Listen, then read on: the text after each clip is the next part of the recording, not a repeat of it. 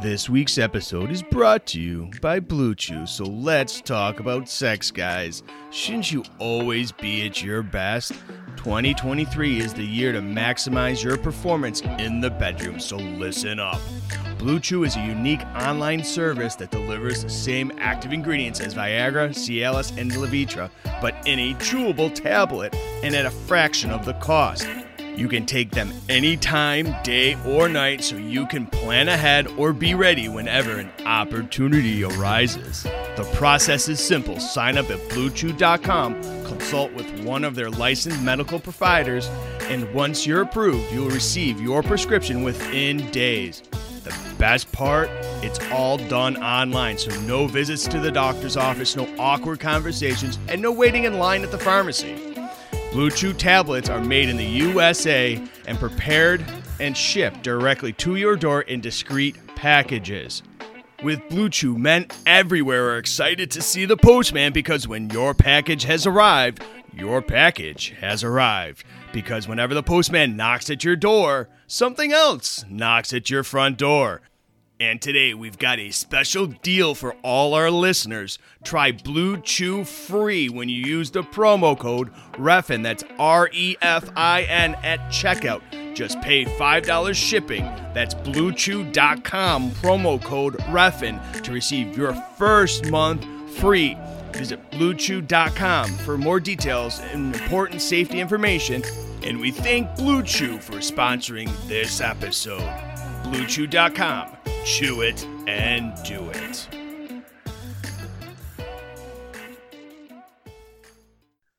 T minus 10 seconds. Get ready, for the hottest new podcast in the world. From WWE to TNA Impact by way of the NWA. It's time for Reffing It Up with legendary referee Brian Hebner and guest host, Mr. Reffin Rant himself, Jimmy Korderas. An all new episode starts in. This, this is Reffing It Up.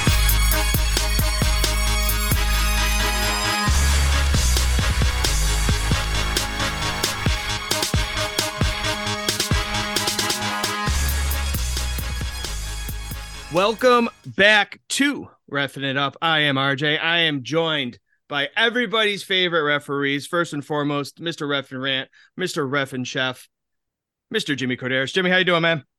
I'm doing good. I'm hanging in there, you know, uh, doing my thing with this ever fluctuating weather up here in Toronto. Oh, joy. I think we got some of that down here too. I think it's supposed it was like 50 something, supposed to be 55, 60 tomorrow, and then supposed to be back down to 30s and snow by the weekend. So yeah, it's supposed to get, oh, you're going to get some rain. It's going to warm up. That stuff's going to melt, but you might get some flakes uh, on Friday. And oh my goodness. like I said, here in here in Canada, we have two seasons, winter and construction. well, that, that makes sense. And the man, the myth, the legend, Mr. Brian Hebner. Brian, what's up, bud? What's going on, boys? Uh, I don't envy either one of y'all talking about that weather. I don't understand how you could do that shit. Um, but guys, it's March Madness. March Madness. And those brackets are a busted, busted, busted. Uh, I think they said it was a record uh, after one day of tournament play. The there was no perfect bracket, not one. It No. might have been the second No. day, I but it might have been could- second, yeah. uh, either way, good God. Uh, but yeah, man, I'm excited about that. I love March Madness. I love it. I, I just, I want to watch every game, and it's on four different channels, and I, I literally, le- legitimately write down the channels that they're on, so I can go back and forth, back and forth, back and forth. Um, You, got, you awesome. gotta have you gotta have four different TVs then, yeah, I don't want to waste my money on LG or, or or or two, or two different TVs and have the the split screen. Great, man. That uh, sure, there's a channel out there somewhere you could have it like a grid of them. I don't even know how to operate my phone, RJ, much less split screen. Val- va- Yeah. Very very valid. Technologically disadvantaged. Brian thinks he is. Man, you should. Uh, I I feel you, bro. yeah, I, I cringe when somebody says, "Will you email me?" Email you? No. Can I put a stamp on it and mail it to you? Yeah. The people, so I still have discussions with people. What is VHS? yeah, It's, a- it's a way I used to watch Oh. wrestling back in the day. Yeah. Tape yeah tape tape trading is a whole different story i had a Mhm. buddy that uh a buddy in high school that made killings with that he would actually do the old school way of you'd put the tape over the film when you'd watch a pay-per-view record it and then he'd sell it for like two bucks a pop and you could Oh, yeah. watch it for like two days oh man but he's Yeah, probably in I- he's probably in jail now but I ended up getting into the business because I used to go to the matches and take pictures with Yeah. an actual camera and have to take the film to get developed. So what I used to go, there used to be a place up here in Canada called Direct Film where you can double your prints for a dollar, which is what I would do. I'd double my prints for a Mm. dollar and I'd keep a set for myself for a souvenir and I'd sell the second set for two bucks a picture at the next show Yeah. until I got caught doing it, which is, uh, I found out not quite uh, legal. And, uh, but actually got me got my foot in the door because I got caught by the guy who took pictures for the co- for the promotion up here. oh there you go. Jimmy, Jimmy, you did that. Yeah. You of all people, you, I didn't think you did any wrong. What? No, not that I didn't do wrong. At the time, I didn't think it was that big a deal.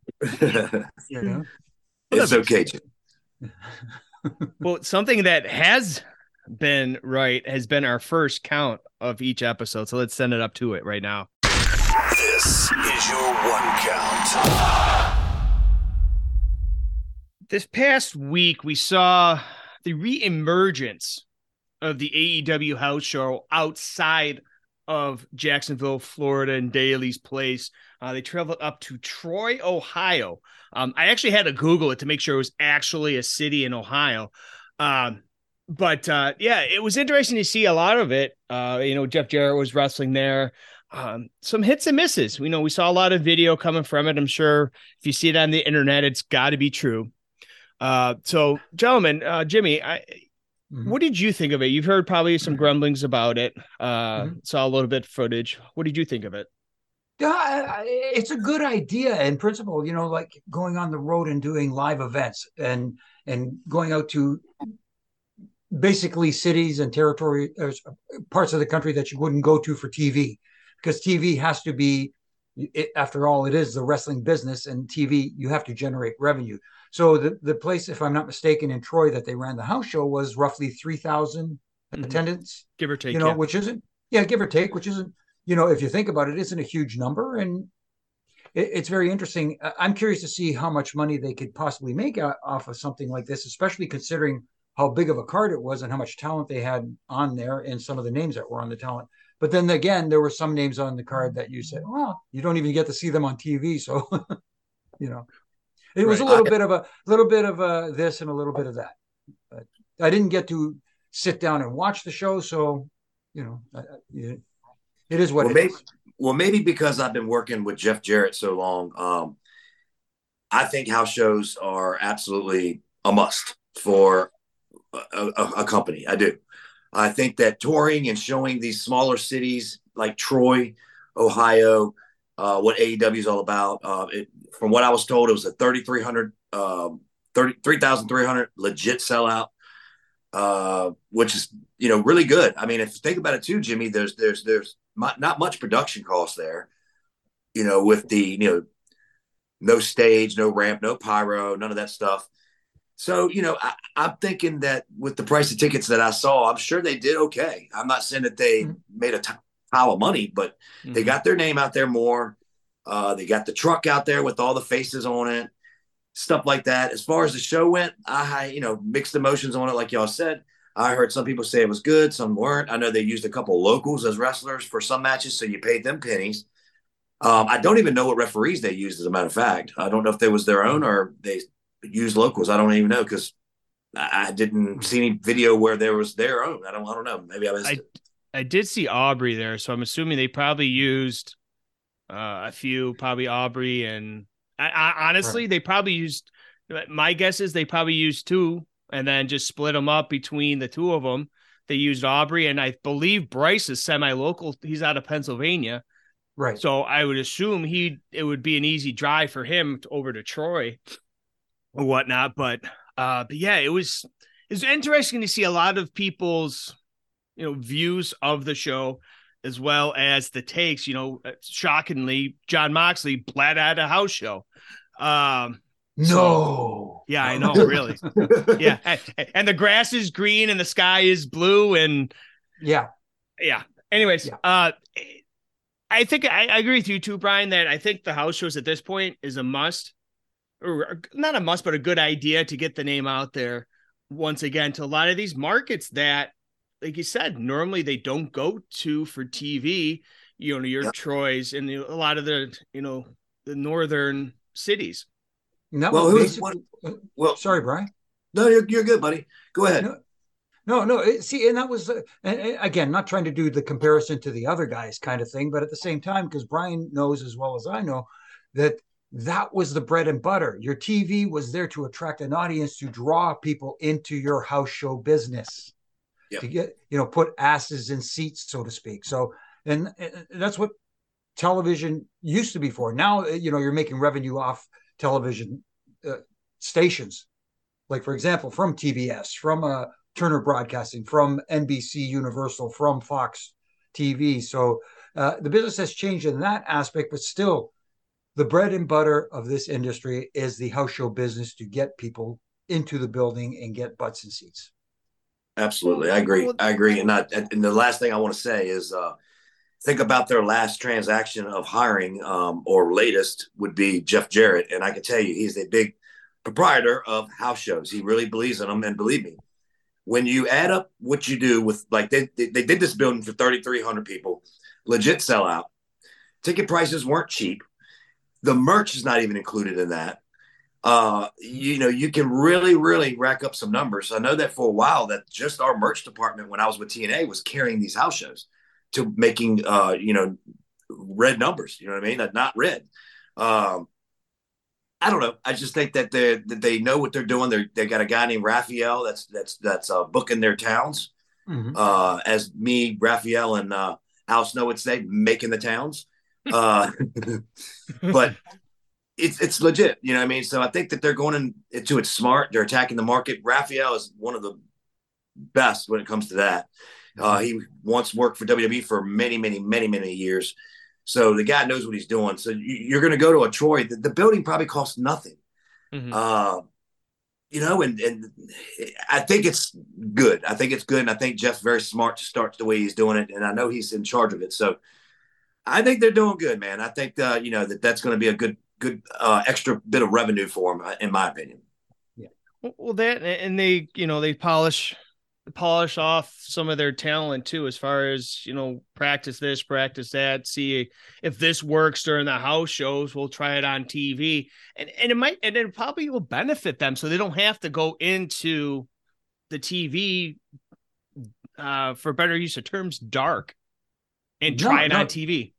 You're absolutely right because one of the things is to get in repetitions in the ring in front of a live audience. It's one thing to go say, "Hey, we could do this in the in in the gym and practice it," but until you do it out there and get repetitions in in front of a live audience and see what kind of reaction it generates, you don't know. It, it may Right. sound good on paper, you know, like, oh, that sounds like a great idea. Let's try it in front of a live audience, and see how they react. And if you get the reaction you want, they say, there you go. We're going to do this on TV. And if it doesn't, oh, okay, let's try something else tomorrow. Yes, for sure. And Jimmy, as you know, for a long time on SmackDown, uh, when we were both on it, which was mo- most of our careers, um, they would do house shows, as you know, and bring those OVW boys up to get those boys polished. And we would also take our pay per view matches and actually give them away on these house shows and not advertise them and let them work their kinks out to where the, the pay per view was just off the chain. These guys had had what two or three weeks to work together. You know what I mean? So it's it's it's a good thing. It is. It's a good thing, and I'm I'm actually glad AEW is to have this uh, you know house show business because it's to make it better, in my opinion. Yeah. And contrary to popular opinion, you know, sometimes we do critique a little bit, uh, and in some people's eyes, nitpicky with AEW, but we, we do it not because we're trying to tear it down. We want it to be better because we love this business and we want to see the business grow and we want to see AEW grow. So that's why we critique. We critique uh, uh, to help tighten screws, as Absolutely. Bully Ray says. Yeah. Absolutely.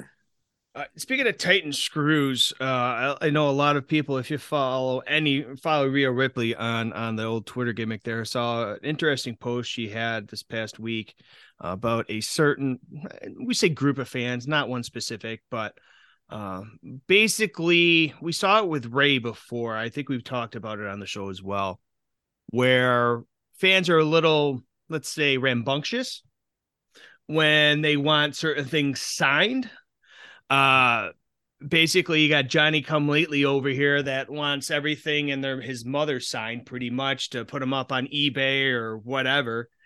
Uh and she called him out on it. Uh justified or not, you know, it's up to speculation, but Brian, it's something that you probably saw fly or traveling with the uh, WWE TNA for as long as you did. Uh, what do you th- what did you think about this? I just think that there's certain points to where it becomes overboard. You know, if you want to autograph, you know, that's fine. You know, if you want to bring your own gimmicks and bullshit to sell, you're kind of disrespecting the person you're asking to actually give the autograph. Um, but you know, it's also part of the job. You know what I mean? So it, it, there, I'm, kind of split because there's certain ways you can handle things, and there's certain things you can do as a fan as well. I you know, I just think that if you're going to be a fan, be a respectful fan, and as you would ask the talent to be to you. So I don't know, Jimmy. It just you know we have seen this over and over throughout the years, and and it, it does infuriate the talent, and, and I get it. But what was the end result though? Did she say anything to them nasty while they were there, or is this something that she just went ahead and did and then complained about it on Twitter after? I, I think she pretty much she signed whatever the guy wanted or what have you. But then afterwards, she said, "Okay, from now on, it's going to be pictures and one thing, and then I'm done." Because I'm sure this isn't the first time she's seen it either. I'm sure this has happened mm-hmm. multiple times. Uh, that this sort of things happened. So I think she just basically put everything on on notice. Hey, you guys better you know shape up. Yeah, no, I, I hear what she's saying, and at the same time, I, I hear what Brian is saying too. And he said an interesting word: respect. There's a respectful way to approach talent and and and and celebrities, for that matter, people who who, who are famous that you're looking for an autograph or some kind of can. Hey, do you mind if I take a picture with you? Whatever the case may be, there's a difference between being a respectful fan, looking for something like that, and coming off like a stalker following mm-hmm. somebody through an airport, following them to their car, you know, and and I, there's there's people out there that say, hey, you know what? They know what they signed up for when they got into this business, but it doesn't mean that they have to put up with disrespectful people who are looking like like you said, RJ, someone who's trying to make a buck off of you, yeah, by having you sign certain you know articles that they want to resell. Come on, man. And as someone uh, uh, who used to sell pictures back in the day, they were pictures I took. Well, listen to this too. There were, yeah. Here, here's another thing, though. I mean, and I will say this, and this is just a fact. You know, you got somebody following you around through an airport to your car. That's kind of scary, man. Mm-hmm. I mean, this is a crazy world, and people. I'm sorry, but people nowadays are fucked up. Mm-hmm. I mean, you don't know what they've got. You don't know what they're going to do. And we, I don't know about you guys, but I watch the news, okay, and I see the crazy shit that goes on that people do around the country. It's crazy. So it's also very intimidating at this point in time in life. You know what I mean? So, you know, and then you're going to follow someone around and then give them a bunch of shit that you want to sell, basically, because she knew what was going on. And Jimmy, I'm, I'm glad you touched on it just like I did and reiterated it. It's about respect, and respect is not stalking somebody through an airport, mm-hmm. you know. But mm-hmm hey, it is kind of what you sign up for though when you're in this business. Yeah, no doubt to a certain extent, of course. Um, and something else that a lot of people have been signing up for is this Hall of Fame class that's going into the WWE. Uh, we have somebody going into the celebrity wing, uh, Andy Kaufman. Um, mm-hmm. This is somebody that, uh, for those of you, if you don't know who he is, Google him. Uh, I, I have I've gone back and watched a lot of his stuff with Jerry Lawler since that um, it happened before I was born, so I can't really watch Mhm. it live. Anyways, uh, Jimmy, uh, you talked about this like, like that segue, didn't you? Um, Mhm. um, yeah. you, t- you talked about this briefly um, on the uh, Wrestling Inc. show last night uh, Mhm. with Andy Kaufman. Eh, Dude, he was uh how cross branding before cross branding was cool. Yeah. Here, here's a guy who uh, understood what this business was about. Uh, he was a big fan of wrestling to begin with, and he understood the logic behind wrestling fans as him being an outsider trying to infiltrate their business, and he understood how to be a heel and generate heat. And when he did that stuff in in Memphis, in in uh, Tennessee with Lawler, in, in, in their territory. This was like the pre WrestleMania days, pre Mike Tyson and all this stuff. He got it. He understood it. And boy, did they generate a lot of business. And again, it, there's that word again business. This is the wrestling business. They generated tons of money. And Jerry Lawler was the big beneficiary of Andy Kaufman's love for this business and his understanding of this business and how to be a great heel. And people say, well, he's never been in the WWE doing anything. He didn't do anything back in the day. This was before this and that.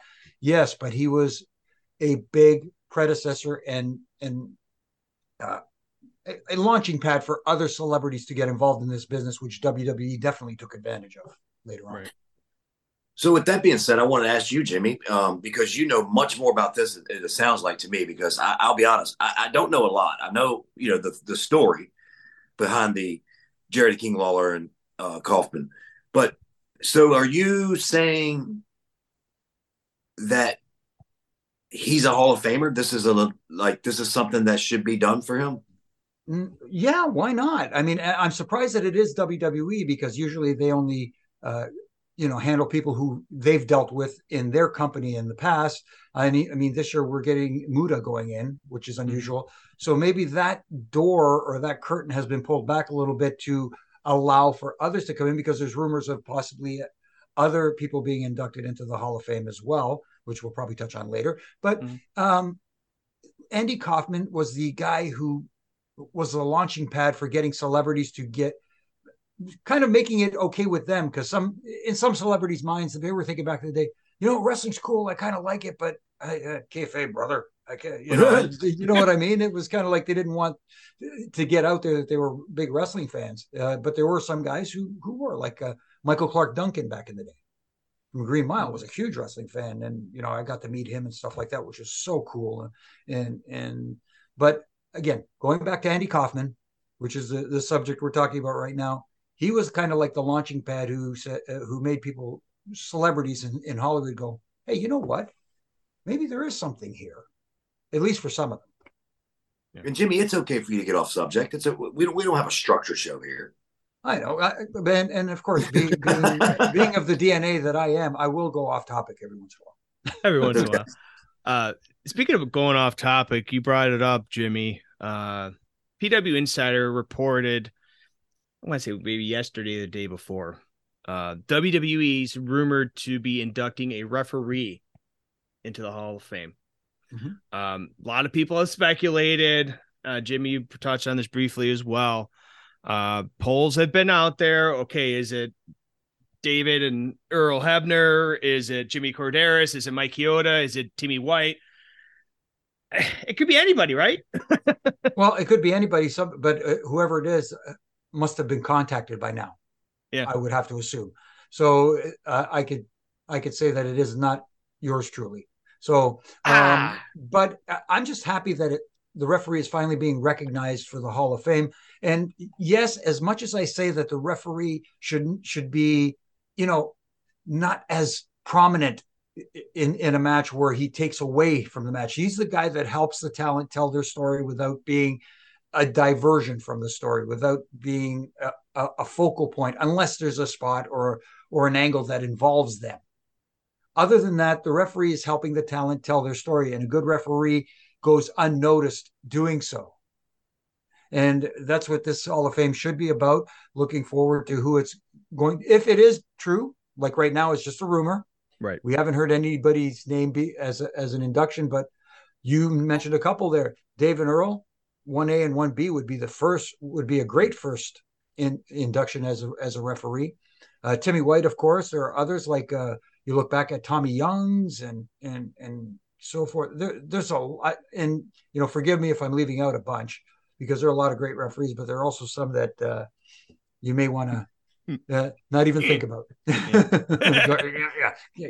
X, X name, brother. X name. well, well, in case case you guys didn't know, my my my father is Earl Hebner. Uh, Wait, what? I have a little. I have I have a little inside scoop, but I'm I'm not. Breaking I'm news. not, gonna- I'm not going to share it here. Okay. Uh, that that just can't do that. I don't want to ruin things for people. Uh, but whoever this referee is, thank God that it's finally being done. I don't give a shit who it is, really, to be honest with you. And whoever it is, I'm going to be so so happy for. I really, really am. It's long overdue and it should have been done years ago. Uh, so hats off to whoever that is. Once again, it's rumor. We don't know, but some of us might have an idea. Put it that way. and you'll you'll just have to follow it to to find out. Uh, Yeah, and, something and surprises are nice. Well, exactly. Why do you have to know? You know. I don't want. I'll tell you all off air. I'll tell you off air. I, I won't be able to hold it. I, I well, I got I, I got uh, I've had a couple concussions, so I can't remember much of anything anymore. Anyway, so uh, You, but some. Hmm. Yeah, yeah. Believe it or not, I know. Just like you, like your dad and your uncle or Earl and Dave Hebner, I, I've had concussions. Believe it or not. Hmm. Jeez. Anyway, Okay. something that something that hasn't been getting concussed is our ref and review. So let's send it up there. This is Ref and Review.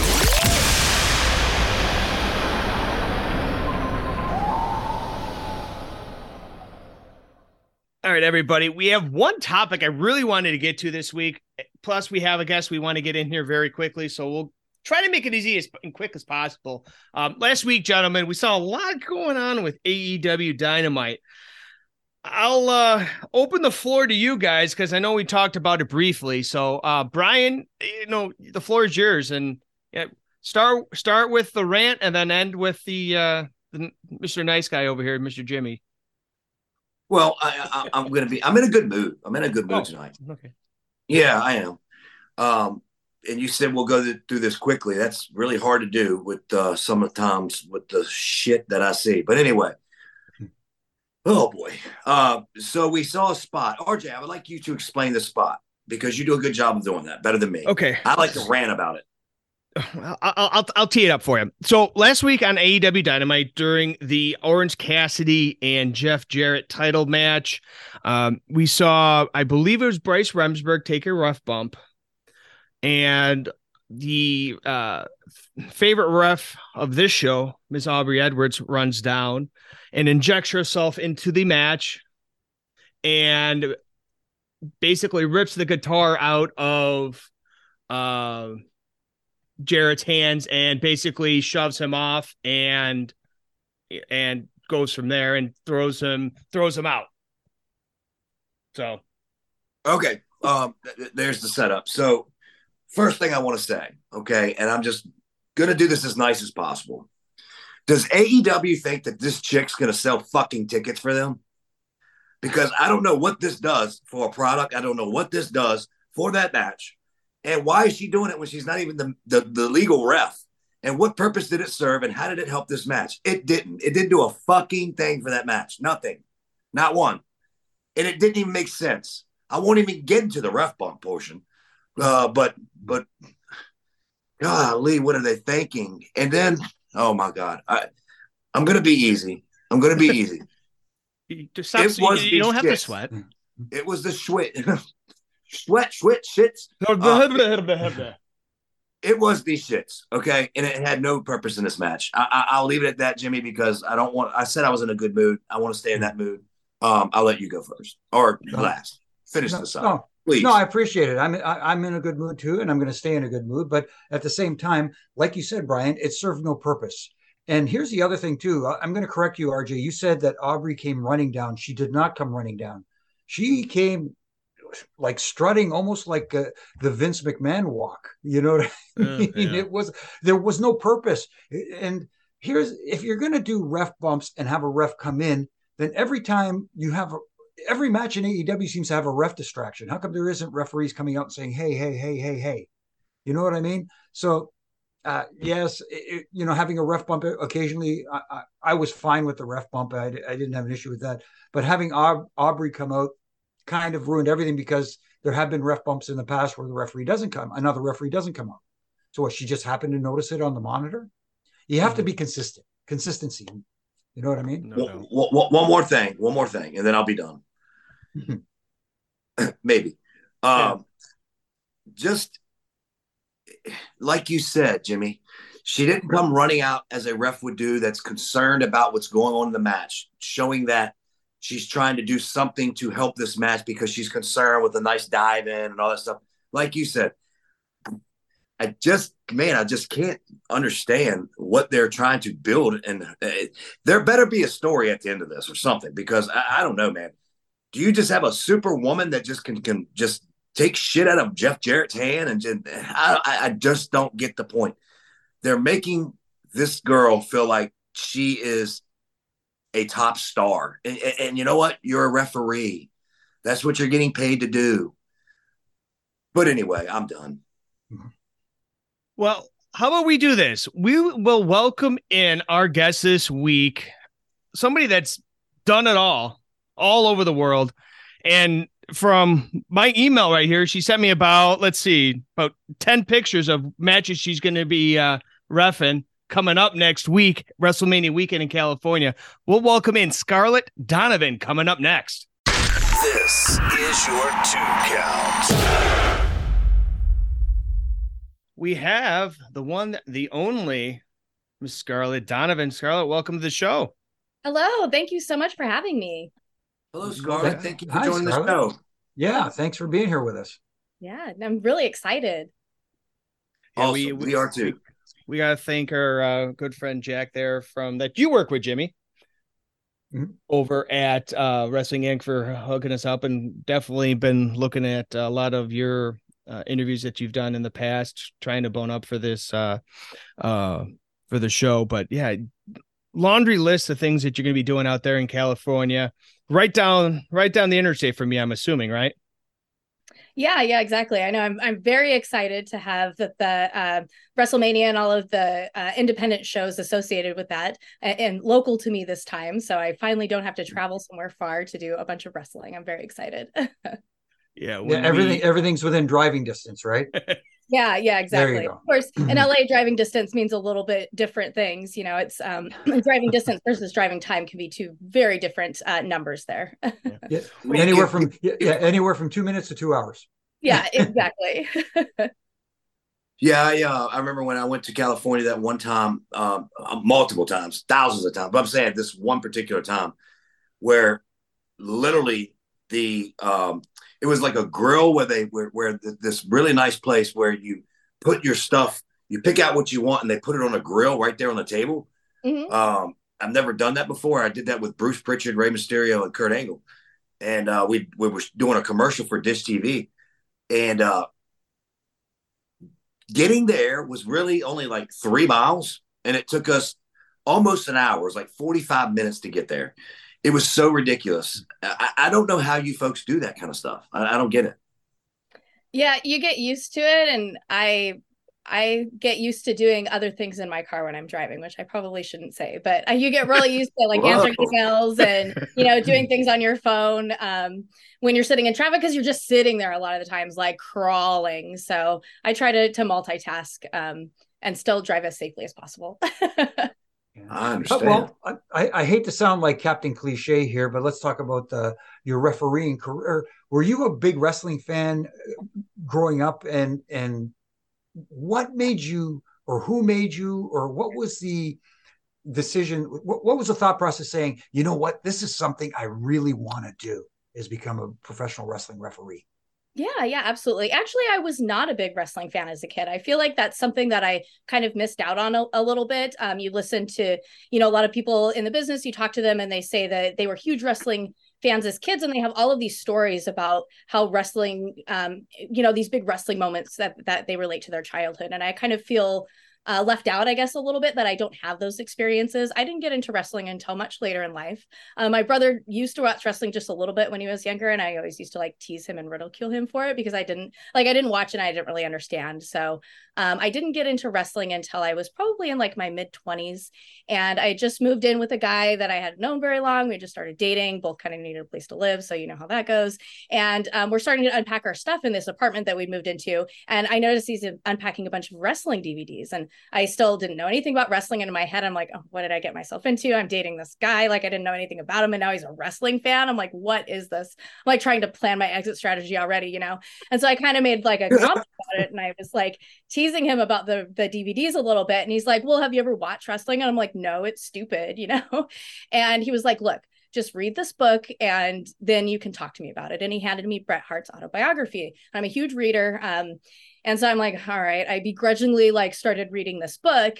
And within the first couple of pages, I was totally hooked and and mowed through it and read a bunch of other, you know, Jericho, um, Foley, you know, all of the big autobiographies and stuff, and just got totally kind of entrenched in this world.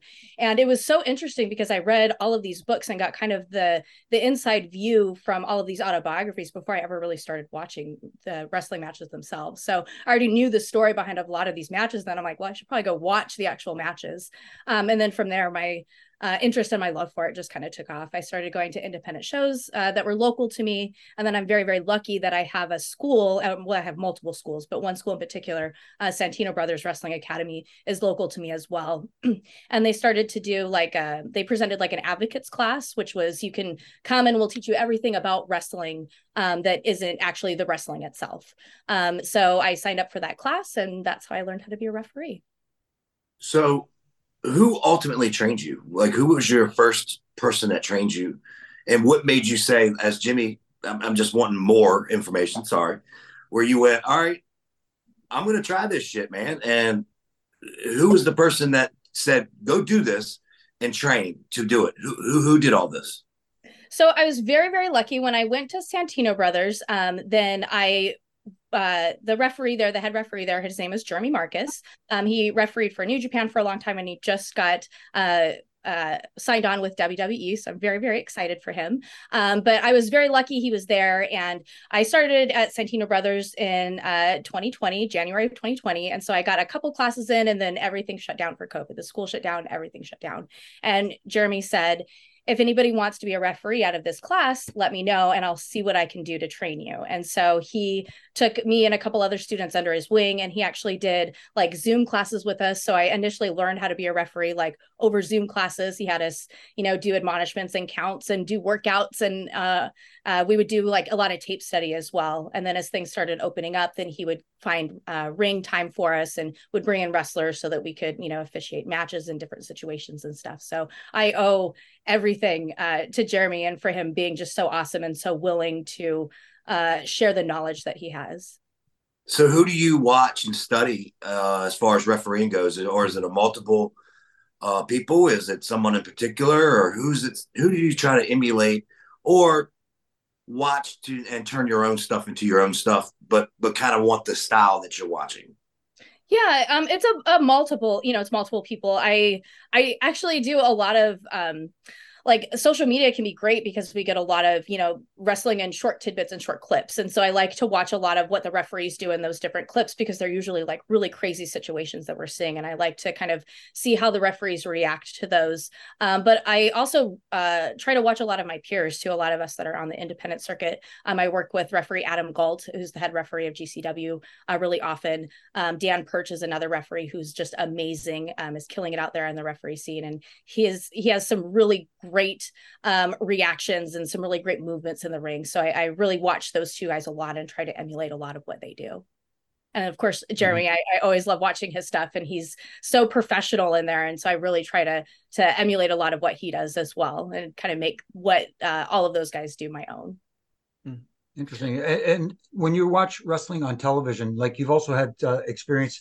My understanding is, uh, uh you know, behind the scenes uh, as well. Are you? I don't know how to put this into the exact words I'm trying to. Uh, have you worked at all with presenting yourself on television and understanding the difference between doing a live event uh, refereeing a match for a live event show as opposed to live uh, refereeing a match for television. Is that one of the things they taught you there as well? Yeah, yeah, absolutely. Um, Santino Brothers does do a lot of um, kind of training for TV wrestling. Um, I also train out of Millennium uh, Wrestling Academy up in Chatsworth, and they uh, similarly do a lot of like um, kind of TV wrestling training. I work for United Wrestling Network um, here in LA, which is a, a taped uh, television program. Um, so not only do I referee for them for you know that that taped um, you know, television version of wrestling. Um, but I also help with production. So I help with the, the promos and a lot of the backstage stuff as well. Um, so that's been a huge, huge learning experience for me. Um, and then I, I've, I worked with GCW regularly, which we do a lot of live pay-per-view events. Um, and then I uh, just recently got to referee with uh, New Japan Pro Wrestling at one of their big uh, pay-per-view events in New York. So. Now, uh, uh, correct me if I'm wrong. My understanding is you were the first female referee to referee for New Japan Pro Wrestling. Yeah, yeah, that's correct. I sure was. Wow. I, I know I feel awesome. very lucky, very lucky I got that opportunity. that's amazing. Very, very awesome. Thank you. So last time we, we chatted uh, briefly uh, online there, you were actually down the interstate for me last weekend out here in uh, in Buffalo down the expressway here. Coast to coast, you've literally done everything you just said. You knew, you knew Japan, GCW. You've done independence out here in uh, Western New York. Got I gotta um, t- talk about that drive that you have, that determination that you have for this business. Like you said, it's something that you picked up later in life, um, watching stuff, watching tape. Is that something you just picked up on, or is that something that you know Jeremy taught you that that drive? You just go, you try to get get out there as much as you can. Um, it's a little bit of both. I am a chronic overachiever. Um, I am not the type of person that can do things just a little bit. Like that's kind of how I got myself into this this wrestling thing. I'm like, oh, I really like this wrestling thing. It's like, oh, I can't just sit here and watch wrestling. Like, oh, I have to actually physically do the wrestling. Um, and then you know, once you kind of get into it, then it's I'm that all or nothing person, and so I just kind of started to send my feelers out and see what would happen. And i am very lucky that a lot of doors started opening up for me. And i just am you know i just keep saying yes and i keep getting these opportunities. So uh, my overachieving uh, drive is kind of very natural and it's uh, luckily served me very well in this profession. Now this isn't your only uh, activity that you that you work at. You have another uh, profession that you are a part of, if I'm not mistaken. Please correct me if I'm wrong, but it has to do with eh, the veterinary service industry. Sure yeah. yeah. So how do you balance both that and you know the the wrestling work? How do you, how, is, it's basically two jobs you're balancing here, and like uh, like you said, you've traveled pretty much across the country. You've traveled to to uh, Mexico. You've traveled to the UK, all over the place. How do you balance the the both jobs? Let's put it that way. Um, I just never sleep.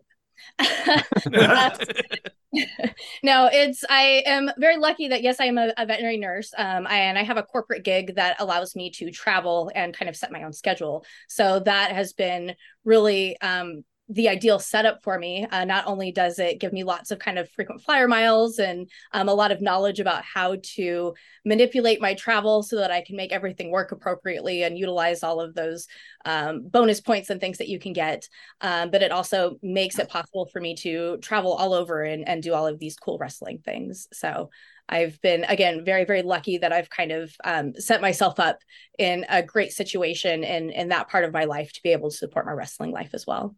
Nice. And and uh, again, uh, you've you know had an interesting career. You've wrestled, you've refereed. I mean, for several different promotions and several several different styles of wrestling. Uh, which type of matches do you prefer to referee? Which are you more comfortable? now I don't want to say comfortable because you're probably comfortable doing any kind of match they ask you to do. But what kind of matches do you like to referee in particular? Um, I like to referee all of the matches. I like working I think I like working with different talent over like different like match types, I guess. You know, I like working with my friends and people that you've worked with all the time, or, you know, somebody that you've always wanted to work with and are finally get the opportunity to. Um, but I have to say that there's a special little place in my heart for death match wrestling. I, I do love refereeing those crazy, insane, you know, light tubes, all kinds of weapons and stuff flying all over the place. Um, I got to do a little bit of that in Japan and really just developed such a love for it there. So um, that's probably one of my uh, favorite styles to get to referee. Wait a minute. Wait a minute. Hold on. Scarlette, Yes, death matches you like to referee? I do. Scarlette, you're too pretty to be in that mat that that that that nasty bloody stuff. I mean, I'm just there to, to maintain order and make sure that everybody's safe in there. I'm not actually taking any of the light tubes. just some counts on some broken glass. It's all good. Oh, be careful with your hands. Yeah. So are you are are you contracted? Are you uh are you a, a legit like say indie referee at this point? yeah, indie referee. I don't have a contract anywhere yet. Hopefully, hopefully that will be in the future sometime. But right now, I just um, i'm taking whatever independent gigs I can I can scrounge up. Okay, and and like you said, uh, you're you're looking towards the future. What is your ultimate goal? What? Um, what- Yeah, I you know, it's hard to say. I of course would love to uh work somewhere, be contracted somewhere and you know make wrestling my life. Um but I think that I've just am right right now I'm just really enjoying the ride. You know, I I don't want to put too much pressure on myself since I'm already very much an overachiever um to you know try and get those uh very um those very difficult to achieve contracts, I guess. So right now I'm really just enjoying the opportunities that I get to really travel around the world and, and do all these exciting things. So my kind of sh- more short-term goal is to get to do more traveling. I really want to go back to Japan and spend some sig- significant time there. Um, so I think that's probably my my goal at this point. here's here's another question I have for you. Um, so obviously, there's there, there- this is actually for me too, as and I want other our listeners to listen to.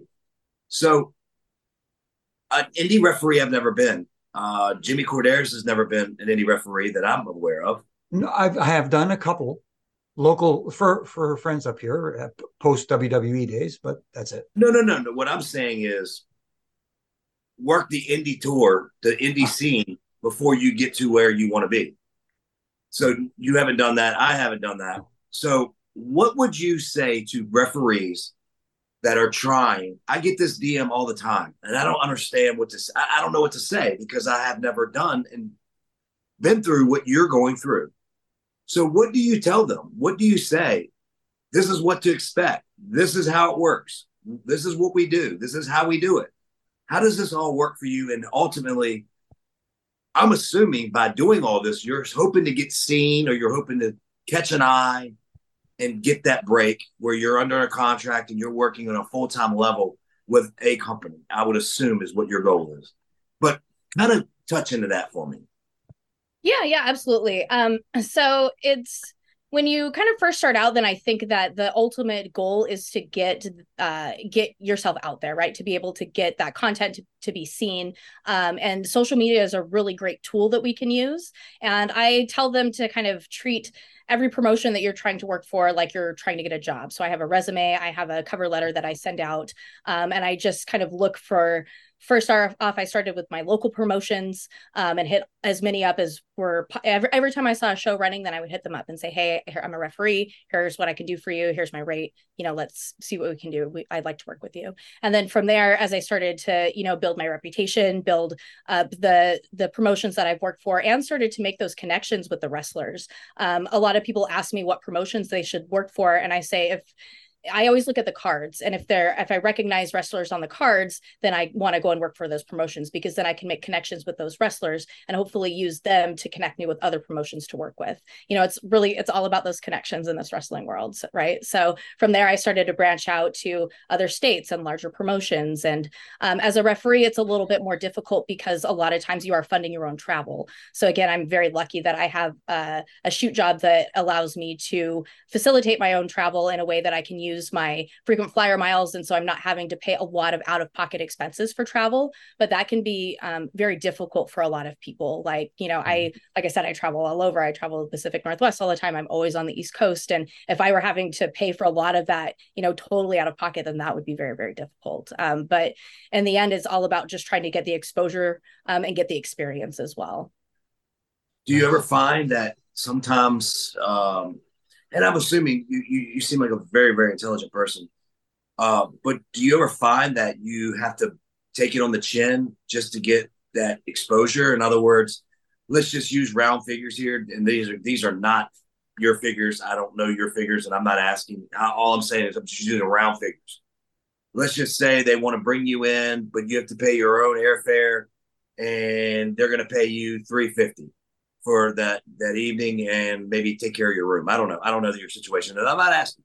But what I'm saying is, do you ever find that?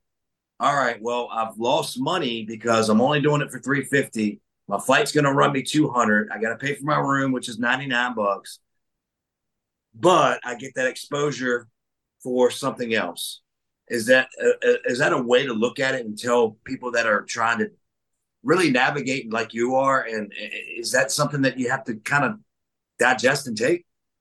Oh yeah, absolutely. I think that, you know, there's there's real bucks and there's exposure bucks, right? So either if you're not making real money on the show, then you better be getting those exposure bucks in some way shape or form, right? Either it's you're getting on FITE TV or one of the bigger networks on on a larger promotion or a larger show, or you're working with people that are again going to make those connections for you that are going to help you get into the bigger shows that you want to get into or work with those other people that you want to work with. So um I I feel oftentimes, especially when I have to travel, if I were again paying for this out of pocket and not getting to use discounts and things like that, um, then I think that on a lot of these shows, I would be lucky to break even.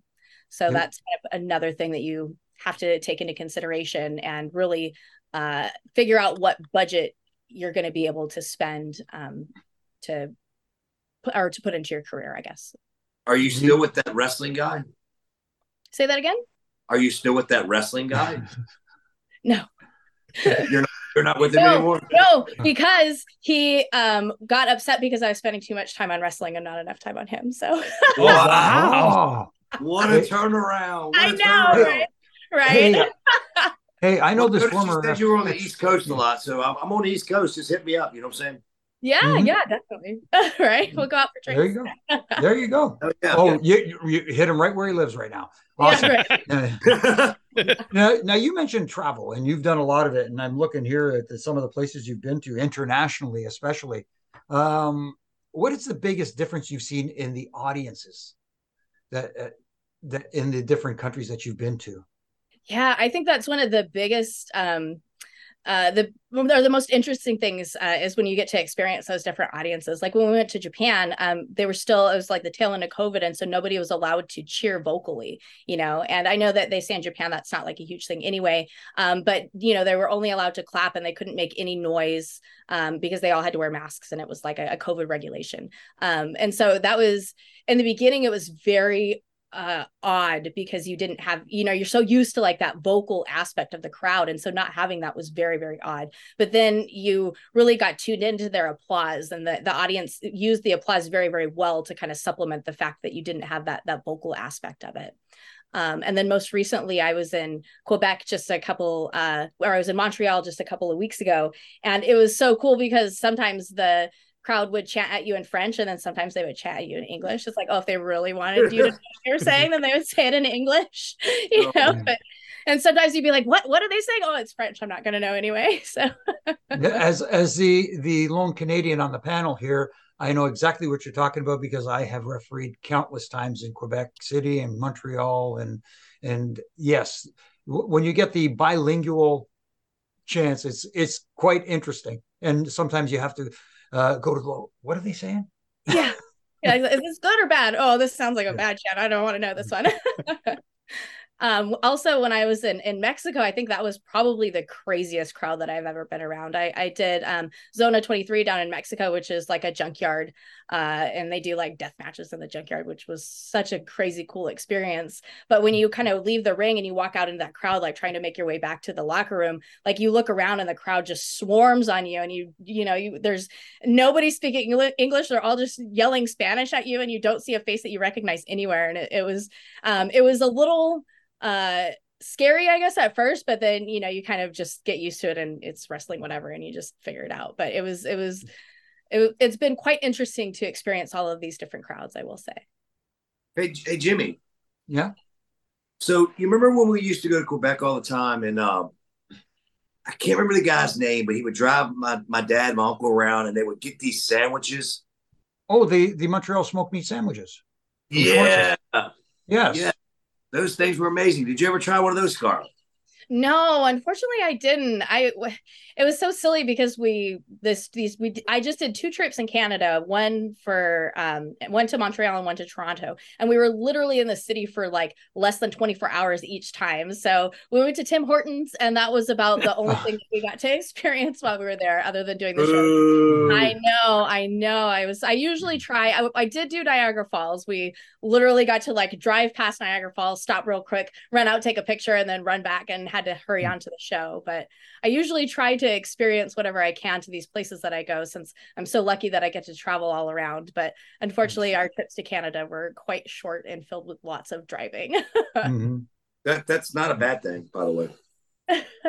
Hey, hey, hey! So- sorry, Jimmy. Sorry. Don't don't don't get me hot. No, no, no. I love Well, I- Canada. Well, I'm, I'm just on the other side of the lake from uh, from Jimmy, so it's I'm, I'm practically Canadian. Well, sort of. I won't. Whatever.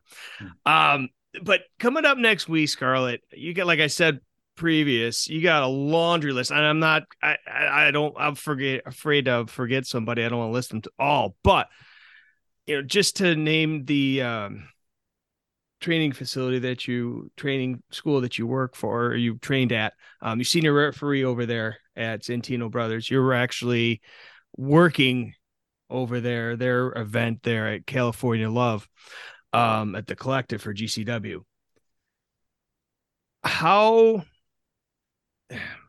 you know you briefly touched on this. How do you go from like you go from like a GCW to a lucha from lucha to a death match from a death match to a, a strong style this coming up this next weekend like i said you got a laundry list how like you said you don't sleep like you said how do you stay awake though I mean, once you go through that curtain, your adrenaline hits, and no Yeah. matter how tired you are in the back, like you know, you just it's it's hard you it's hard to not be engaged in those matches, especially when you're working with such amazing talent that I am lucky enough to get to work with. Mm-hmm. Now we have a mu- mutual friend, if I'm not mistaken, in the name of Jack Farmer. Yes, we sure do. Jack- Uh, You're definitely going to see him next weekend, right? yeah, yeah, absolutely. I know that You- he's doing uh, working our show for Santino's. Nice. Uh, do me a favor. Uh, make sure you tell him hello from me and give him a big rub his hair and mess it up. Oh no, No, but, uh, perfect hair. you know, because we do the podcast with him and Ju- uh, Justin LaBar, and Justin and I are, let's just say, follically challenged, for lack of a better term. And you know, here comes Jack with his wonderful hair. You got somebody's got to mess it up. and never a hair out of place and always just so No. dapper in his suits. He's just he he never has a bad a bad hair day or a bad style day. I don't want you. I don't want you to to to cut it or anything, do anything damage. Just just mess it up a little bit. That's okay, after the show, after the show. there. You go. That'll that'll work. yeah you, you put Jim- him you Jimmy told me to give you this. you, you you put you put him side to side. I've done it before, and he, he I talked to him about. It. He's like, I put him a side by side with uh with Jon Alba, that does Matt Hardy's podcast, and I'm like, okay, who's here? Who does it better? And of course, Jack's the first one to chime in. Of course, he says himself. So Of course. Right. I, I have no clue what y'all are talking about. I have, I have plenty of hair. yeah, yeah, sure. Rub it in, kid. literally. Hey, you have a you have a you have a better beard or goatee or goat chew. Well, that's that's the that's the makeup hair. Uh, I have what I refer to as the Greek curse. I grow hair everywhere except Ah, yes. so Scarlette, uh, there's there's now me. many female referees working the the the uh, the feds. Um, who who who you- who you like? Who who you think's doing their thing? What what what you got? You know, I like all of them. I think that it's so amazing to see so many female referees um, really making a name for ourselves in some of these bigger promotions. Um, I would love to be that person for New Japan Pro Wrestling. Hopefully, I'll be able to kind of uh, get in and get some more matches with them. Um, but I think that it's just so empowering to see all of us ladies out there kicking some ass. I agree. I agree, and uh, I think that it's uh, it- it's good. I think it really is. I think it is good. But then another thing I want to flip around to you, and and, and obviously, I'm sure you watch our show and listen every week. I'm sure. Um, I'm just kidding. I'm sure you don't. You're a bit very busy girl that doesn't sleep. But if you don't sleep, by the way, you need to be listening. Um, anyway, uh, so we had a a, a, a refing review, and this is a segment that we have that I'm sure you know about, where we talked about a spot where Aubrey Edwards were to go into the ring, not part of the match. The ref takes a bump. Not asking you to bury anybody, by the way. I'm just asking your opinion. And comes in and grabs a guitar out of Jeff's hand and she doesn't run down to the ring. She basically gives the Vince McMahon power walk to the ring. What What are your thoughts in a way? If you didn't see it, you can say, "I don't know, I didn't see it." You can you can bail out of this. I, it doesn't matter to me. Uh, but what I'm saying, do you find that it, it can be a little too much for some of these females? I didn't see the spot that you're talking about. Um, but good bailout. Good bailout. Yeah, I, I know. I'm sorry. I, I, I struggle to watch a lot of wrestling. I have a lot of other stuff going on in my life. Um, but I have to say that I personally uh, would prefer to not be a large part of angles. You know, I I like to do my referee job, and I you know if if there's something that I can do that's going to serve the match, you know, and something that the wrestlers want me to do that again is going to serve the match or serve the storyline, then absolutely, I'm I'm more than happy to do it. You want me to take a bump, you want me to you know do whatever, I'm happy to do that. Um, but I I want the wrestlers to be the the main focus of of the wrestling, right? So I I would prefer myself personally to kind of take a back seat to those type of angles and just do do uh, whatever's going to serve the the purpose, um, but not something that's going to make me the main focus of it. I guess. Very You know nice answer. I very uh, sorry, Brian. I didn't mean No, to. no, cut no. you I have to say this. You know what? I respect that answer so much that I think I love you, Scarlette, and I think that um, I, I no, I'm serious. Uh, like I love your answer. I'm not literally in love with Mhm. you. I'm in love with you over that answer. I mean, here's excuse me. I'm sorry. Here's my thing. I've done a lot of shit. Okay, done a lot of big matches, done a lot of things, been a lot of major promotions. Okay, my dad was very privy to a lot of angles and a lot of things. You know, I mean, you know, obviously, I'm sure you know about them. I, I I wasn't, and I was just like you. I didn't want to be. I've been offered, and I didn't want to be. You know, I did. I did. You know, the one, the biggest thing I ever did, as far as being on, like in the limelight, kind of with the boys, was the beatbox stuff that I did with Kurt Angle and John Cena and stuff like that. But that was it, and, and that was that was actually I had to be convinced to do it. You know what I mean? Like, really, I literally did. It was not something I was like, yeah, fuck yeah, sign me up. I want to be a fucking star. No, it had nothing to do with that. I, it was a Stephanie McMahon thing that she heard on a plane and was forced to basically forced for me to do. I'm so good with not being a referee remembered as, oh, well, he did this to that person, this to that person. No, I would want to be remembered. And it sounds like you're the same person where that was a good fucking referee right there. You know what I mean? And that's the way I think I wanted to be. And it sounds like that's the way you're trying to be as well. And I, I, I totally agree with that. I don't think that you're a good referee because you're stuffed into angles and you're all this kind of other thing. It's just my opinion. And that's why we have podcasts because we can make our opinions and people can listen and they can rat on you on Twitter or whatever after they hear it. But I'm just saying, I really, really respect that answer because I really think that's what a referee should think. Um, but Jimmy, you got to touch on that. No, it, it it was perfect. You said it perfectly. The- Like I always try to. I've said it so many times. I'm almost tired of hearing it myself. No, I'm never tired of hearing myself speak. But anyway, um, the referee's job is to help the talent tell their story and not be the story and not to be a distraction and take away from it and help add to it without being a focal point. Yes, there are times where referees have been used in angles and have been used in storylines. Hell, I was a I was a scab referee. I broke the picket line in 1999 and again, it wasn't my choice. I didn't come up with it, but I did it because they asked me to do it. You know what I mean? But at the same time, it, it, it wasn't about me. It was about furthering a different story down the road. And the story is the talent. They're the ones who draw money in this business. I can't I can't think of as as um I want to say it was Tony Garea or maybe it was Jack Lanza. Anybody whoever had got a ticket to see you referee, you got him a comp. So hey, and he's right. Absolutely. All right. So we got a couple listener questions here for you, Scarlette, if uh, you don't mind. Yeah, absolutely. Uh, our first one comes from our good friend and listener, WWE Master 2018. Um, he wants to know your top three matches that you refed. Best matches, excuse me. Oh man, I'm so terrible. I hate picking favorites. All my friends know this. I'm the worst at picking favorites because I'm very indecisive. I'll like they're like, oh, top three. And then I have like 10 things that I name off. Um, but man, I've gotten very, very lucky that I've gotten to referee some really, really amazing matches. Um, I got to do Bailey versus uh, Suzuki at um, GCW a couple months ago, which was just amazing. Um, most recently, I'm uh, oddly enough, this is another Mike Bailey match, but I did Mike Bailey and Masha Slamovich um, uh, in Toronto this past weekend, which was Oh such- yeah, yeah, Bailey. yeah. I heard about that. How was that? What Oh, it was. It was amazing. It was now was that a storyline set up? I'm, I'm wondering why it was the uh, male versus female thing. What, what what happened there?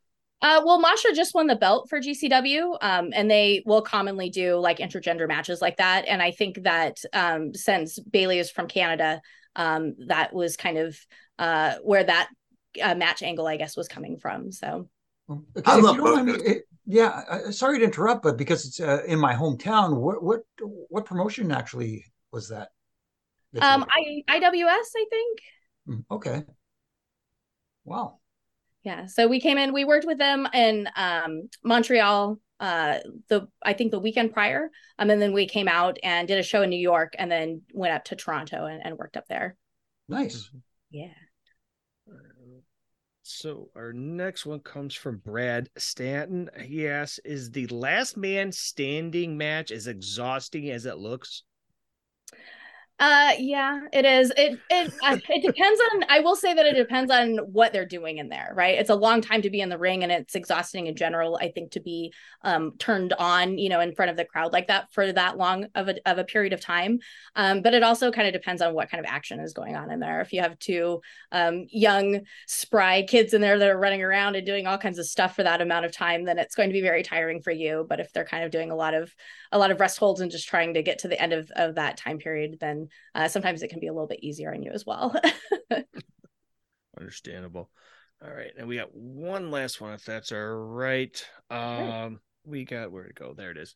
Uh, Devin Dowling wants to know: Have you how have you liked working with the East West Express, Nick Wayne and Jordan Oliver? Oh, I love working with those guys. They are so much fun to work with and such great guys in the locker room as well. Um, I feel very lucky that I have. Uh, I get to work with GCW very regularly. I get to travel with them a fair amount, and you really kind of get to get that camaraderie with that locker room. Since a lot of times it's the same, uh, the same guys going to all the shows, you know, and so you become uh, close with a lot of them, and it's uh, just a really great group, and those guys are such a great addition to it. So I'm always so excited to work with them, and their matches are are always a lot of fun and keep me on my toes. No doubt. There was there was there's also one other question that uh yeah, because I'm still blown away that you love this um hard what, what did you call that uh, deathmatch wrestling. match wrestling I'm so shocked you just don't look like a death match wrestling lover but golly all right so Brad Stanton wanted to know what's your favorite gimmick match uh I, I can have no clue what you're going to say here I know that's a great question. Um, you know, I uh, Alex Shelley has a theory that tag team matches are really just gimmick matches. Um, you know, the gimmick is the tag, Right. right? That's Um, only in AEW. Yes. Yeah. So I actually I love tag team wrestling. That's uh I love uh refing those type of matches. Um but I know, man, favorite gimmick match. I I guess deathmatch wrestling does that count as as a gimmick match? Uh you use Sure. lots of gimmicks in there, I guess, right? I mean, I mean, is there is there different gimmick like matches for that? Is there is it just one type Yeah. of match? No, in general, I- guess I guess the big stipulation, at least that we always think about as referees, is is their glass. Are you using glass? Because that's going to change the type of equipment that we wear. Um, Mhm. usually for like glass matches, I put on like different knee pads, and you know we'll do like gloves and like different protection for myself. So I I personally love matches that have glass in them. That's some of my favorite stuff to referee. Scarlette, what is your obsession with glass? I don't God. know. It's just there's man when those light tubes explode. Whew, the visual that you got for that is so much fun. You had And me until then. Right, right. I used to hate to do thumbtacks where, where they had them in Oh. the ring. I hated it because listen, I don't prepare for it. I've gotten so many. Jimmy, I know I'm not. I'm not saying I'm the only one. I I wear Nike Shox. I've gotten so many flat tires. I've gotten uh, my knees with all of them in there. My hand has smacked them. I mean, glass. No, thank you, God girl. Where's your obsession? Love it. I mean, I told you I can't do anything just a little bit. If we're gonna do it, it's gonna be all the way. Do not ever talk to Jim Cornette about this, okay? Ever. Good good advice. Good advice. so so lastly you know next week yeah like we said you got a big schedule um just take a couple minutes promote the couple shows that you're going to and any anything else that you really want to put out there for our listeners Yeah, yeah, absolutely. I'm uh, super stoked to be a big part of the collective. So, of course, GCW is running their collective um, at the Ukrainian Center. So, that I think is Thursday uh, and Friday are kind of the big days Thursday, Friday, and Saturday. So, I'm doing shows on each of those. Of course, Santino Brothers um, is going to be, I think, on Thursday morning. So, please come out and join us. Have some breakfast with us at 11 a.m. Um, I'm also doing the Prestige show over the Globe. Um, there's a big um, WrestleCon Super Show that I'm going to be part of.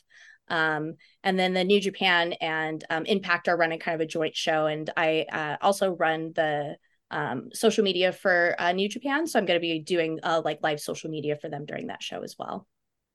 Good for you. That's Good for you. well That is that's awesome. great to hear Well, well, I'll say I'll say this, Garland. I really and I really mean this with all my heart.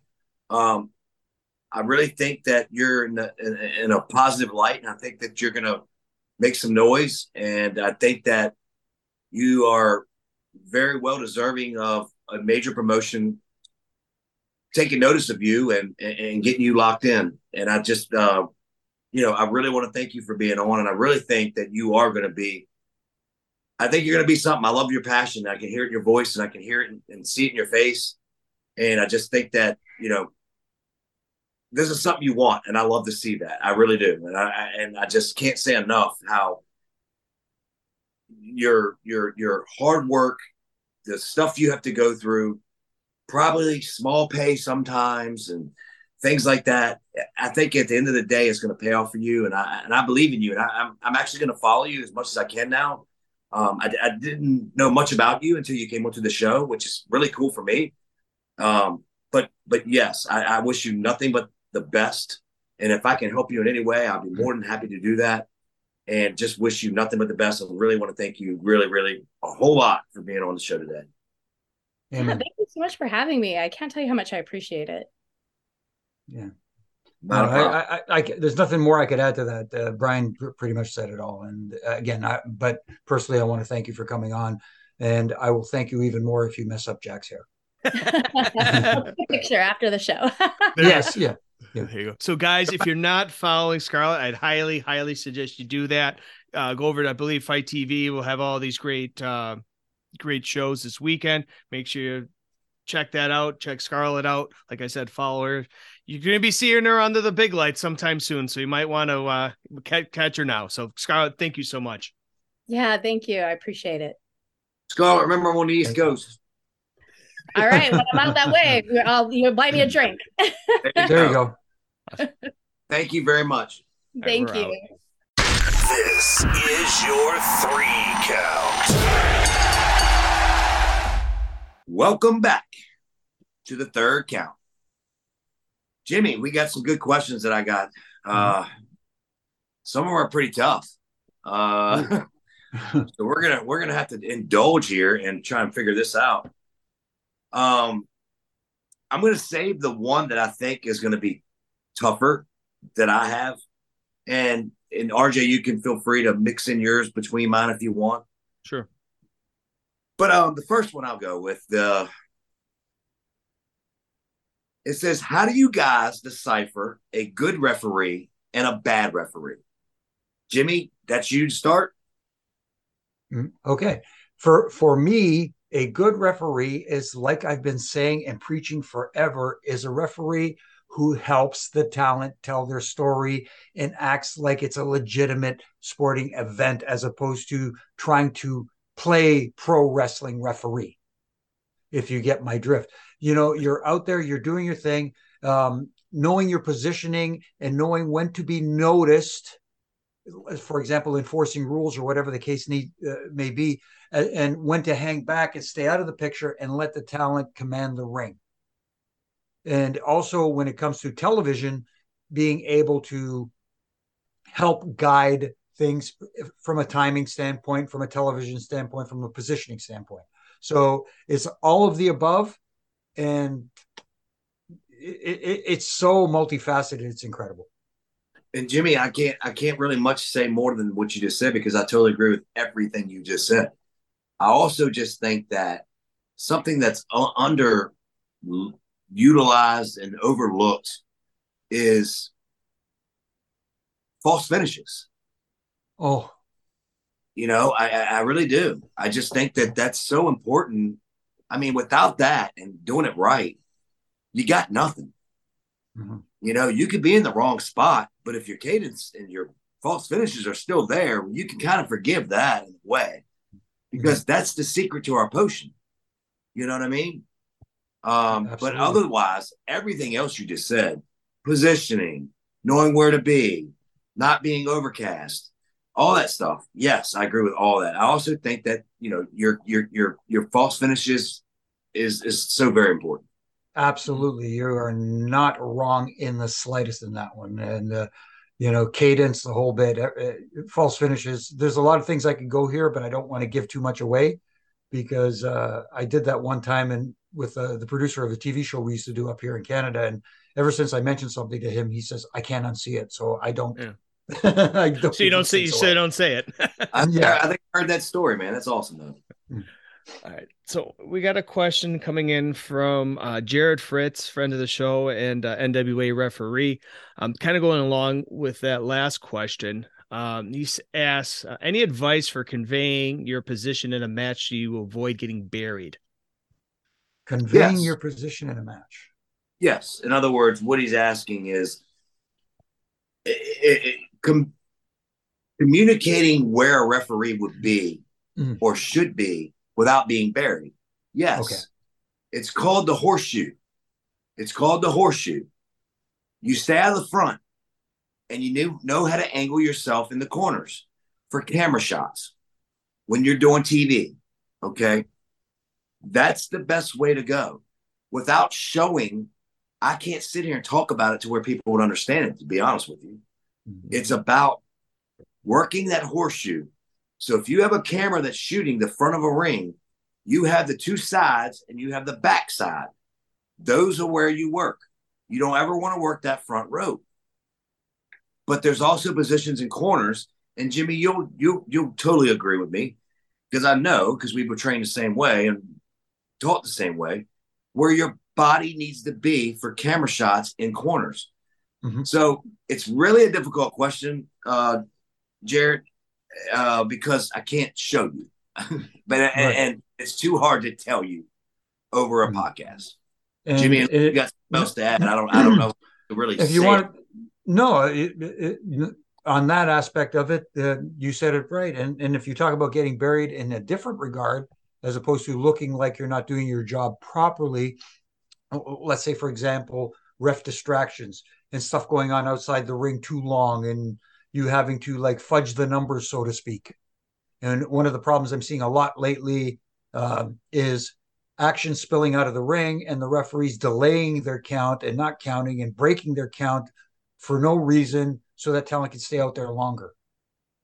Okay, I, and, and I have to go off on a tirade for a minute. For Go a minute. for it. Go for it. Uh, y'all knew it had to happen at some point. One way, yeah. it, it, I'm touching on what you just said, Jimmy. Jared and every other referee that's listening to this show, you are paid. Your job is to control the inside of the ring. The inside of the ring, not the outside keep your fucking ass inside the ring. There's no need for you to go outside and referee a match on the outside unless there's stipulations. Period. End of discussion. If a guy's out there too long, then count his fucking ass out. If if if they're outside, who cares? You're not gonna pinfall them. You're not gonna count them out. You're not gonna do shit on the outside. Your yard is the ring. This is so overlooked in so many different places. And I'm so tired of seeing it. Now, Mhm. AEW, when I was there, had some 20 count bullshit that they did or were doing. I don't know if they're still doing it or not. They're doing a 100 count, in my opinion. Um, just keep your ass in the ring, Jared.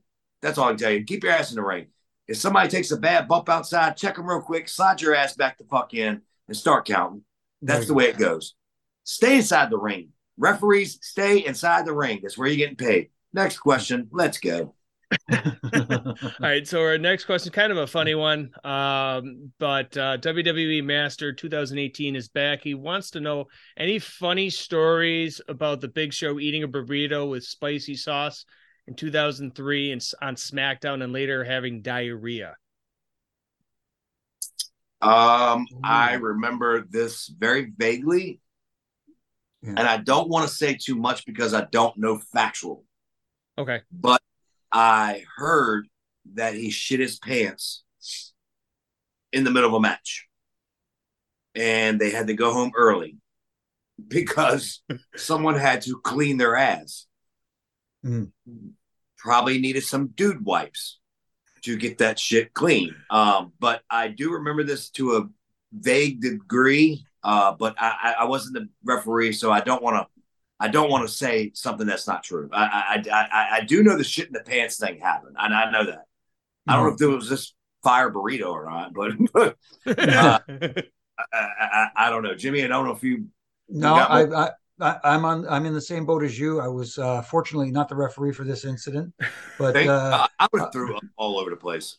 right. Uh, it's uh, but uh, yeah, the, I've I've I've been the the unfortunate recipient of a few air bombs yeah, from the Big Show, but uh, the the one time that he did uh, he, uh, soil himself in the ring, uh, I was not the referee for, but I heard that it did happen. Let's just put it that way.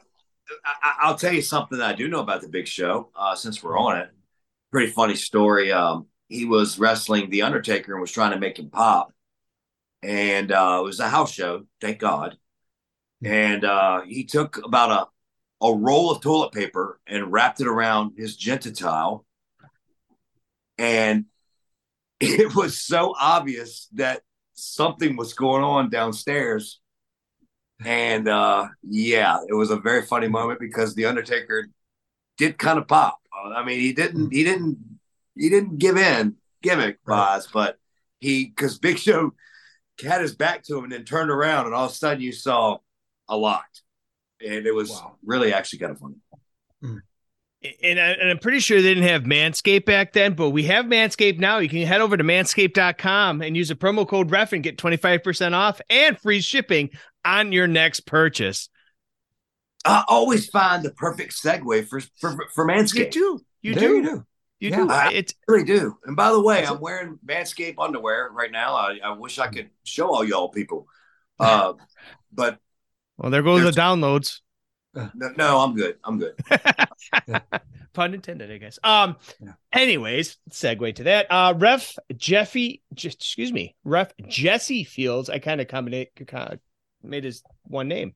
Um, yes, who are some of the best referees that you've seen on the Indies recently? Wow, Um, that's I have no idea. No idea. Yeah. I'm going to be honest. I don't. I don't have time to. Scarlette Donovan. There we you go. Scarlette roll. Donovan. Yes. I'll roll with that one. Because I, I, I, I don't know, and I'm sorry to be vague. I mean, I, guys, I don't Well, I have I time to haven't- watch three different programs a week. Try and get this show together.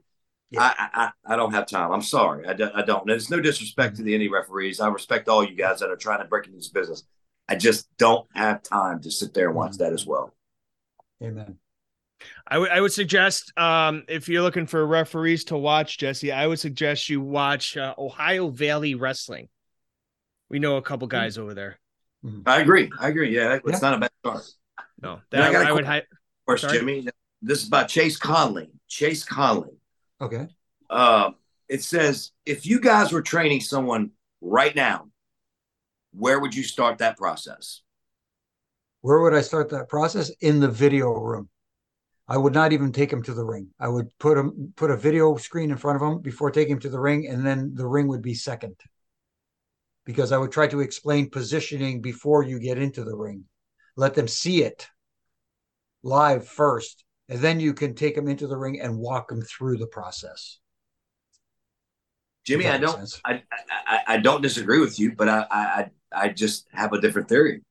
Okay, go ahead. No, cool. I would actually take them to the ring, and I would have them sit on the edge of the apron, and I would teach them the respect of the business first of all, and their role as a referee, and then I would explain to them what a referee does and mean to the business.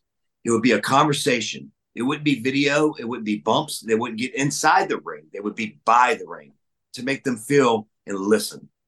Right. That's that's just my theory, and I would I would just probably just let them know that I say and explain every fucking week. You're not the star, they are, and I would explain to them the concept of being what we do.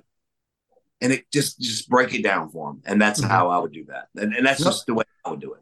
So, so what you did was you just convinced me that uh, I could uh, uh, mesh both both systems, take him out to the ring, have him on the outside of the ring on the apron, watching the video screen. perfect that works There you go. exactly There you go. jimmy that's why we're going to tour around the world me you and kyoto and we're going to just make all this money and train all these guys that know what the fuck they're doing now finally Oh, the three amigos strike again. there we go Ole, Olay. There you ole ole ole Or we get indeed. That that that too. There you go. For for for not Funaki Funaki Funaki can be your uh your uh There what was you it your uh your mannequin in the ring. no i just need funaki's wife to make the uh the rice the rice rolls Ah, gotcha. they're so good Okay, okay. Now you got to elaborate on that. Now, now I'm hung- now I'm enticed. What they we, we, we don't want to like like like rice balls or rice rolls? no rice balls Oh, okay. Yeah. So good Anyways, so this this uh, question is actually from Devin Dowling for for you, Jimmy. Um, he said, Okay. "I most recently listened to Bully on Stone Cold Steve or Stone Cold's uh, Broken Skull sessions." Uh-huh. And they both credited yourself as a hell of a referee and said, "quote one of the greatest of all time." End quote. Um, Bully act at, at Bully said that, Wow.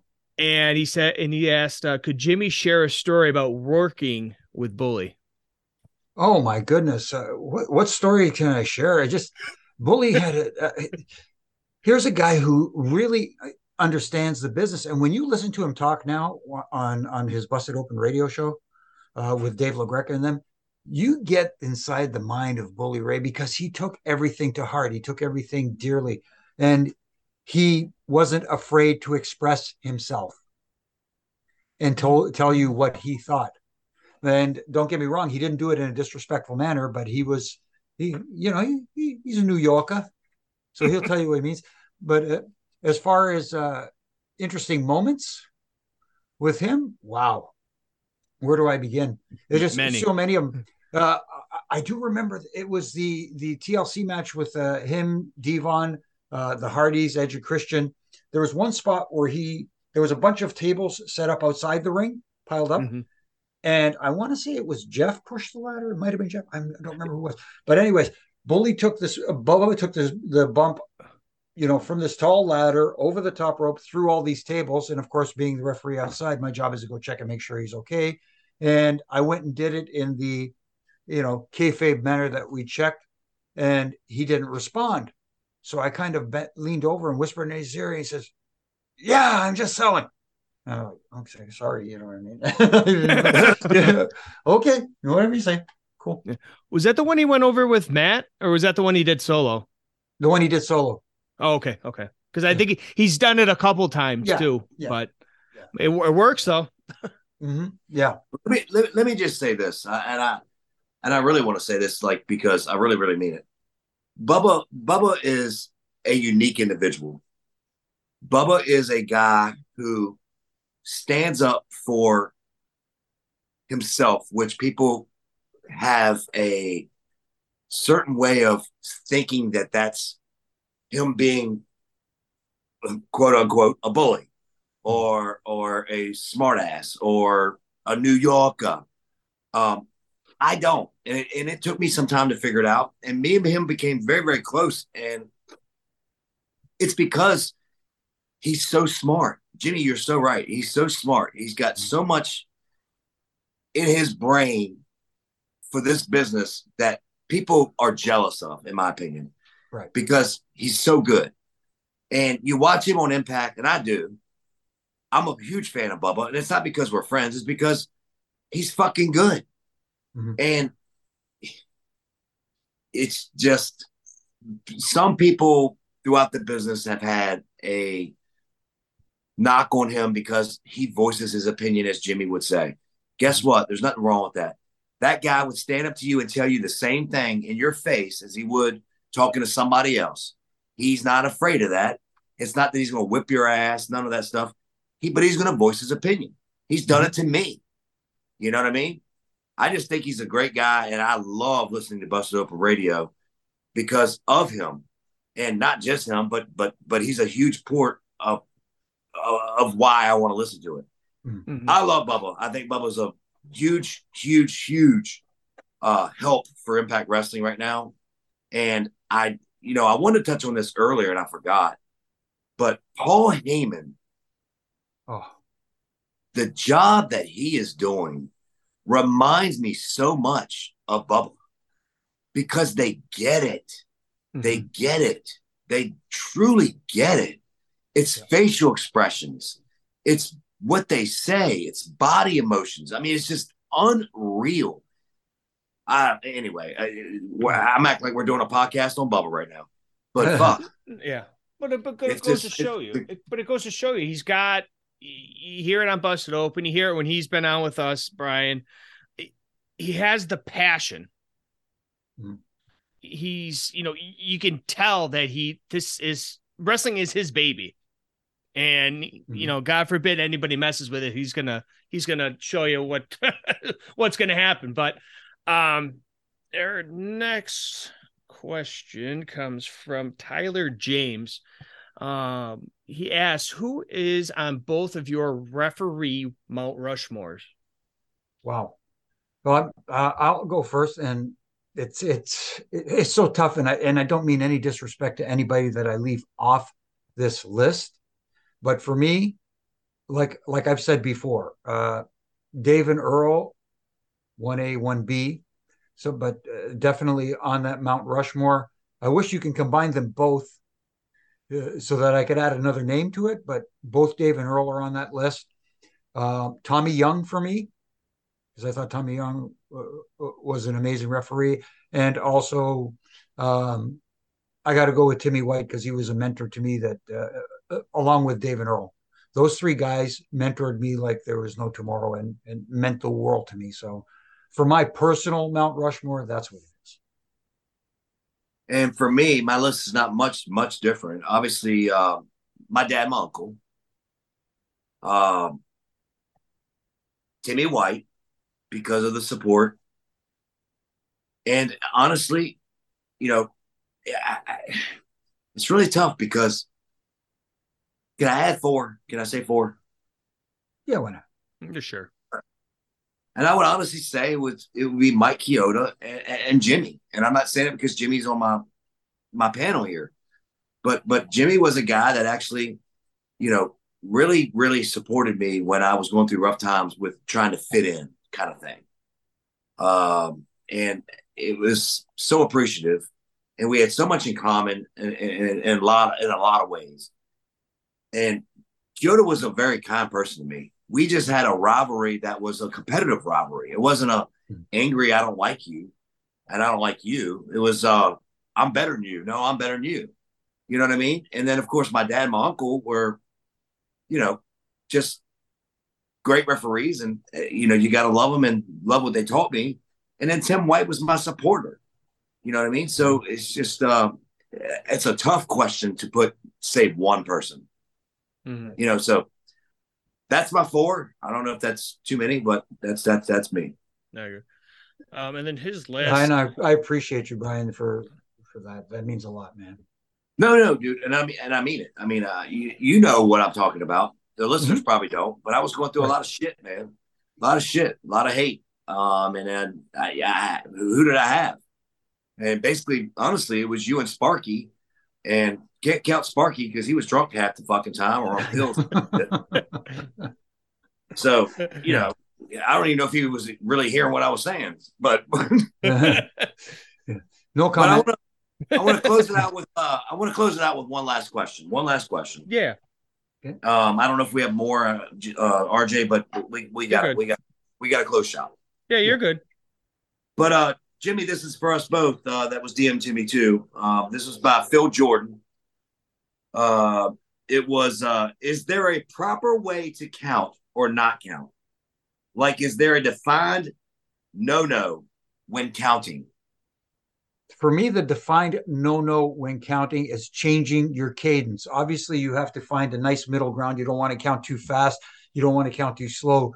But this whole idea of of changing your cadence, like I've one of the things that drives me insane, especially now, it's easy to armchair quarterback back nowadays. You know, watching it back. Uh, when when there's a match on and you get these quick one, two kickouts, and then when somebody hits the finish, it's one, two, three. They slow down the count. For me, the cadence is the important thing that you have to do.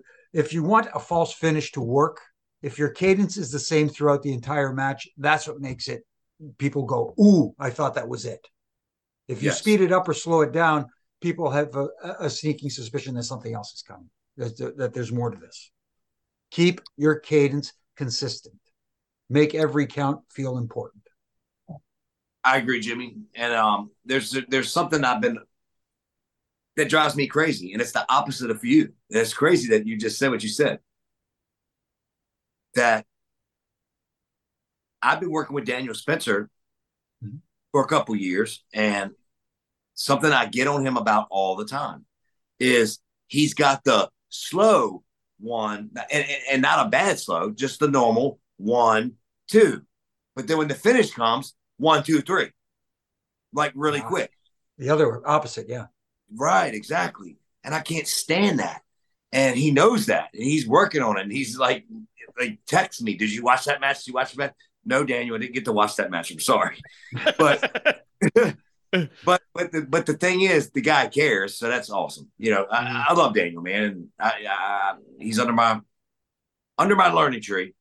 But um, I just think that Jimmy, you hit on it perfectly. It's about cadence. It's about staying the same. And when last week when we talked to Chioda, I do the same thing he did. And Jimmy, I know you did too. Where there's if there's a quick roll up, you want to give a quicker one too because you want the people to buy into Yeah. that. You know what I mean? Mhm. Right. but but but throughout the rest of the match, it should be the same thing, the Mhm. same thing. And finally, when your finish comes, it is that one, two, three, not your Mhm. one, two, three, or your Right. one, two, three. And people are probably like, what what's he even talking about? It's about the way the cadence is throughout the entire match. You train the audience to to believe what it is. Yeah, and he also some of the boys because uh, there have been times where, hey, when he roll, he, he hits me with this, gotta count a little faster. Yeah. And you're like, dude, come on, man. yeah. Yeah, I mean, I I, I get that. I get it, but you know, They're, they're trying to protect themselves, but they want us to do it for them. right? exactly, exactamundo. Sounds about right. But On that lovely note, yeah, yeah, right. No kidding. Thank you, everybody that uh, submitted questions. We do appreciate it, and obviously, thank you to Scarlette Donovan for joining us to uh, tonight. This episode, uh, guys. Like I said, check out her wherever she goes. She is going to be. I'm safe saying. I know she's going to be under the big light sometime very, very soon. Uh, you can hear the passion that she has um, for the business. Um, Jimmy, obviously, you've had. This is your passion it has always been your passion how can people get a hold of you and check out your passion for this business? No, absolutely. Like you can find me here uh, with you guys every week. You can find me on Monday nights and Wednesday nights on Wrestling Inc. Uh, post Raw and Dynamite, respectively, uh, doing my uh, opinions with uh, Justin LaBar and on Mondays with Jack Farmer and on Wednesday nights with Isa. And from Monday to Friday, you can catch me on all my social media platforms doing my ref and rants, where I, like I said, little critiques, not to tear down, but to help improve what we see, in my opinion. And that's what exactly what it is, is my opinion in those ref and rants. And if everybody wants to reach out to me, you know where to find me on my social media platforms. There you go. Ryan, what do you got? You got uh, same old, same old, right? I ain't got shit. Uh, yeah, well. it, it, it, sounds about right. It's at Baby Hebner, Twitter and Instagram at Baby Hebner, and uh, you know, and I, I just want to close shop and just say, you know, I really do appreciate Scarlette coming on and thought she did a wonderful job. She sounded very, very intelligent, sounded very, very passionate. And you know what? If if you're a referee listening to this, you you better take notes on things and you better listen to things that Jimmy says. Maybe some of the stuff I say, I don't know, but uh, you know, it's there, there. There's more to it than you think. So quit asking Jimmy and myself, what can I do? What can I do? Uh, there's a lot you can do. There's a lot you can hmm. do. There's no easy way to do this. And learn but, from everyone. Exactly. Exactly. Exactly. Be a sponge. Absolutely. And that and being a sponge is the most important thing in this business at all. I mean, it, it really, really is. But that's it, man. That's all I got. Well, you know, and, and something else has been very important are the two guys that are also a part of this team that you're not seeing, but you do hear and see all their work each and every week. Uh, first and foremost, Mr. JD Hoop, who does the amazing graphics for our show each and every week, uh, as well as Mr. AJ McKay, who does the phenomenal uh, uh, intro, outro, and segment uh, changing. Um, he's also doing a lot of stuff for OVW, doing a lot of commentary as well guys it's just it's a great team here. I'm very fortunate to be a to be a part of everything that uh, that we're doing here. Yeah. We're glad to have you my friend and uh, glad to have uh, aj and uh, jd's too. Uh, they do a wonderful job. Uh, you all do and, and proud to be a part of this. Absolutely. Me too. Um, i'm i'm i'm very very very blessed. Very very blessed. I really am. And uh i just think that that it's it's exciting and we we we are busting our butts every week for you guys, and I just hope you really enjoy. And so happy, so happy, man. Yeah. So, guys, definitely follow us across all your social medias at Refin It Up on Instagram and Twitter. At cat or excuse me, castpie.com slash Refin It Up is our website. All our platforms, all our merchandise, all our great stuff is there. Next week, guys, make sure you follow us on social media because we will be announcing very soon who will be joining us next week and who will be the topic next week as well. So make sure you follow right now uh, because you're not going to want to miss it. I guarantee you that. I agree with that. I agree with Absolutely. that. I make this special announcement. I really can't. This is going to be huge, huge. Yep. And I'm really being yep. serious. This is this is not a. I don't want to keep burying them, but this, this, is not a Tony Khan. Uh, you know. Uh, can't wait for you to join. I got a big announcement. No, this is going to be big, and I'm not yeah. even kidding. It's going to be, be huge. It'll be huge. But guys, thank you for tuning in this week to Reffing Up for Jimmy Korderas and Brian Hebner. I am RJ. We'll see you next week right here on Refin It Up. One, two, three.